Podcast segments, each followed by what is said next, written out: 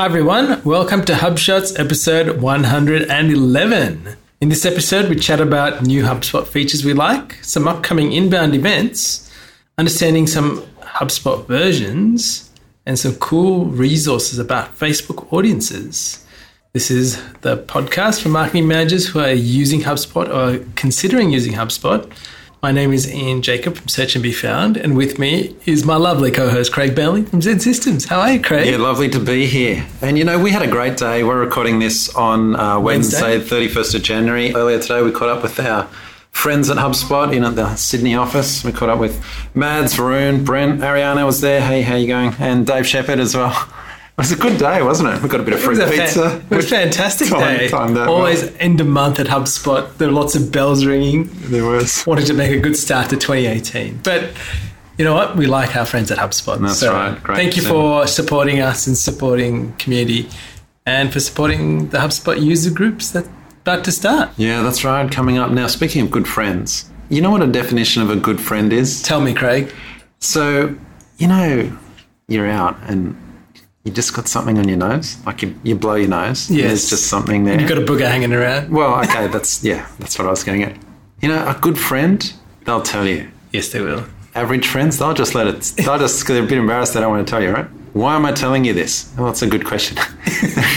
you know, we kind of feel like we need some reviews. We need some yes. feedback from people. And a good friend, if you're a good friend, if you're a good listener, and you're good friends, you'll give us feedback if we need to hear it because we'd much rather get the feedback and how we can improve than not and just coast along doing what we always do.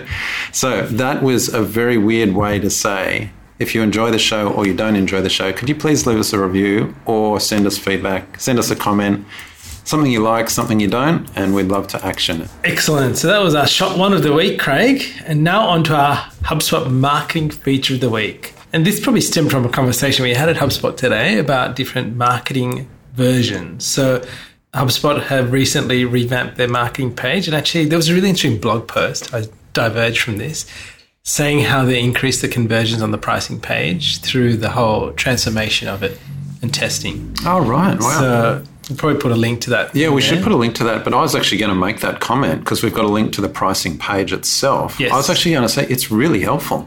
I point prospects there. Yes. Uh, interested in HubSpot pricing. Uh, this explains it. This is the differences. But we're actually going to try and oversimplify that. Correct. So, for listeners, if you're actually confused about what the different versions of HubSpot marketing are, this is just the marketing side. There's five versions. We're going to go through them. So, we're starting with free. What yep. do you get? How would so you describe free? This is when you're getting started. You don't want to pay a dollar and you want to see who is converting on your site and the path that they took. And also, you actually want to see some stuff in the contact timeline. So just remember, you got seven days worth of data in the contact timeline. And another great one, it's great for adding lead flows to your website exactly to actually right. collect information. So I think it's a no brainer, HubSpot free for anyone. Marketing free is a no brainer. Yeah, marketing free, put it on every site. There's no downside that I can think of, and there's only upsides. You get that data insight, as you said, and lead flows. Okay, so Craig, tell me about Starter. So, Marketing Starter, this is for when you want to see your contact timeline history for more than seven days and also remove HubSpot branding. Yes, so I, I, tend to push most of our clients that have got free into Starter if they're not ready for the bigger sites. The, I think Starter's around 50 $50 US. Yeah. So yeah, it's, it's almost a no brainer for most sites as yes. well. But then we move to HubSpot Basic. Now, why would you go to HubSpot Basic? This is when you actually need to add forms, landing pages, blogs, send email campaigns. And this is probably that first step out of free and starter that you would take. Now, bear in mind, it has a hundred contacts included in there, so be aware of that. There can be a bit of a jolt if you're going from starter with you might have tons of contacts, and then you go to basic. It's like, oh, actually, I've got to start paying for these contacts right. now. That is a bit of a jarring effect, but it's actually a functionality one that it's quite a big jump in functionality as well. And then from basic to pro. Yes. So this is when you need to start adding workflows. So you want to automate some things and you actually want to test some things. So there's A/B testing within landing pages, within emails, and these these are the kind of things that you can do in the system once you move to a professional. And in, within that, you get a thousand contacts to start off with too. Right, and then finally, so the fifth version of HubSpot marketing is enterprise. Why would you go to enterprise? Because you want predictive lead scoring and you want to manage multiple domains in a single account. So we see this across multiple clients that have multiple sites within their business and they have a few different versions of HubSpot and they just want to manage everything in one place to make it easy to manage. Now, one downside of doing all of that together is that data does get mixed up and reporting is not as clear between different domains. So just be aware of that. You get a 10,000 contacts included, so it's quite a big jump. It's a 10x jump in between Pro. I, I was actually going to make a comment that the reason to go to enterprise, and, as, as well as the functionality, is if you're heading over 33,000 contacts, Correct. just switch to enterprise. It's that tipping point, isn't Yeah. it? Yeah. Yeah. So even if there's no functional improvement, if you're going over 33,000 contacts, probably switch to enterprise is on the cards. Let's quickly summarize. Free, you're just getting started. Well, no. Free, free, you're kicking the tires, and That's there's right. no downside. Starter, because you want the timeline history. Basic, because you want to start adding forms and a bit of email.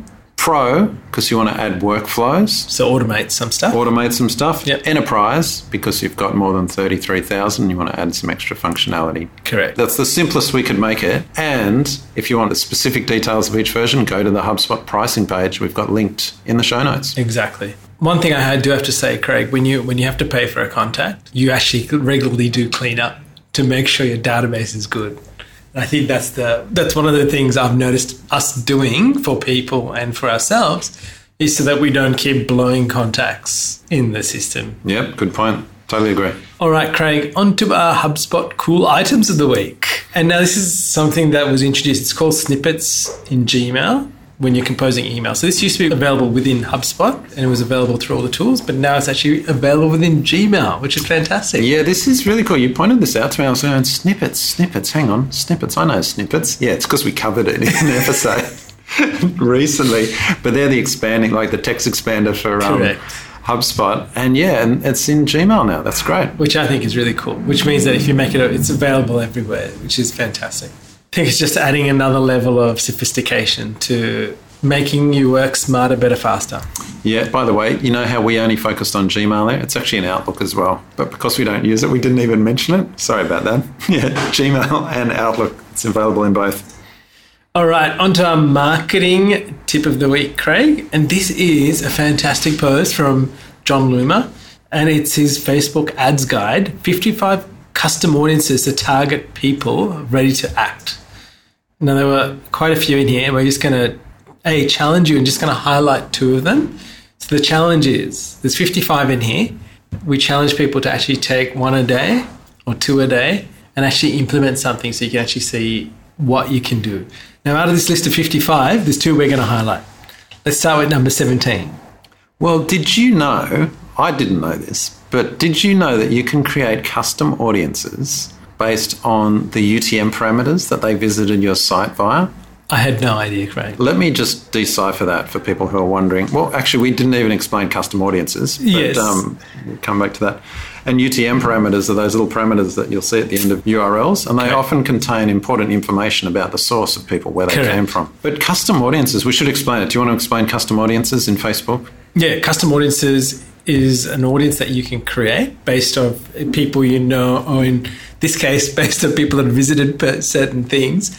And you can tell Facebook, find me all the people that match this criteria, find me some other people so I can market to them. All right, and then so my that that first one, UTM parameters, was number seventeen in his list. That's right. What else and have we got? number 47, which you pointed out, which I, I was a bit shocked, but people who viewed your Instagram profile. I like, I had no idea. I had no idea either. Like I knew we could target people on Instagram.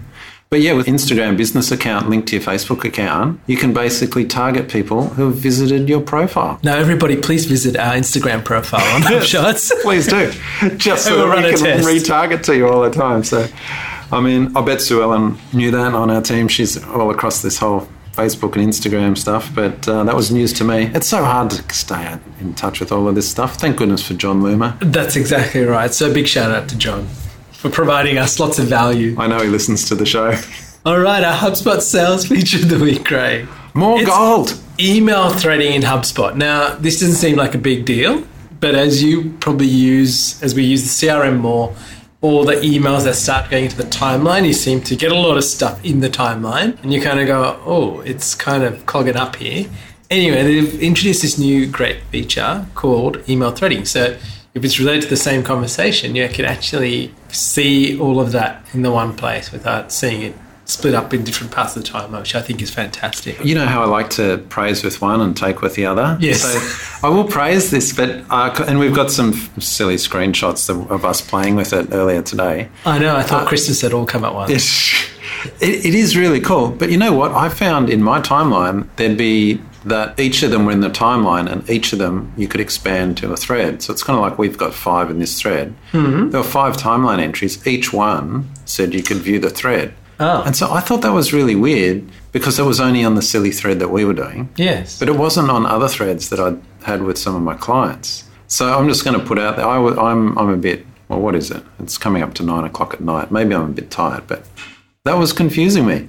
So it's really good, but then there's something that, anyway, I'll just put that out there. But it, it's really good on one hand, but confusing on the other. While there was yeah, some- right. This could be really interesting. I'm going to look at your contact. Hmm.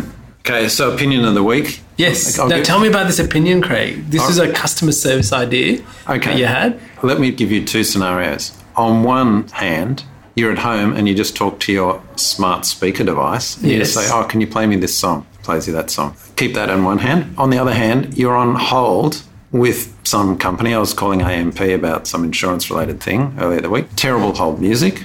Or actually, no, better. You're calling Apple and you Yes. put on ha- hold with Apple, right? Why can't you just combine the two? I'm on hold. Why can't I just go, oh, play me this song? You know, or treat it like an Alexa device. Oh, I shouldn't have said Alexa, your smart speakerphone device. Uh, why can't you just say, oh, what's the weather like? Because chances are they can have some smarts based on the number you called in on, the fact that they know your number and they can give you a location. Like they should have some very basic information about you. Maybe you're calling cold, so they don't. But at least you could then just say, play me this song, or what's the news in such and such? What's the weather in such and such? Why can't on hold systems be revamped to just be basically multiple instances of an Alexa device that you talk to Yeah. on hold? Wouldn't that make the whole experience of being caught on hold, you know, your call is important to us, yeah, right? Wouldn't that, wouldn't that make wouldn't that make that experience better?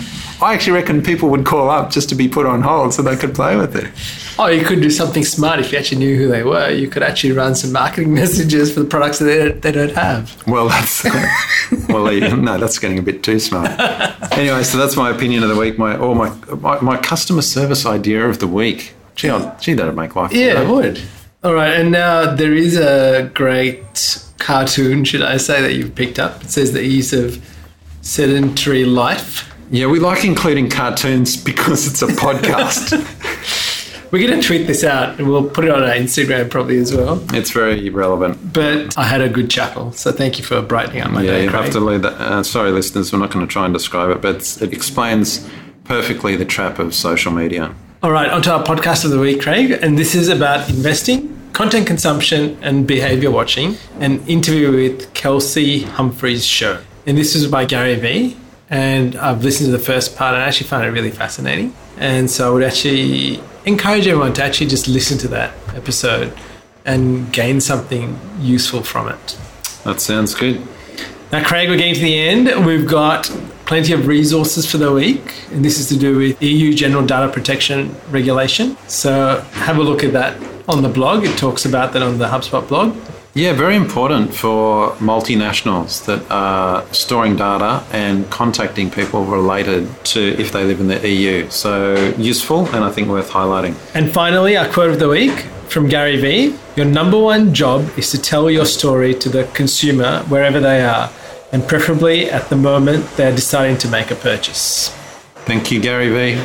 And Craig, there ends our show. I hope you have a great week, and we look forward to Catching up with you next episode. see you, Craig. Catch you later, Ian. Hey there, thanks for listening to this episode of HubShots. For show notes and the latest HubSpot news and tips, please visit us at hubshots.com.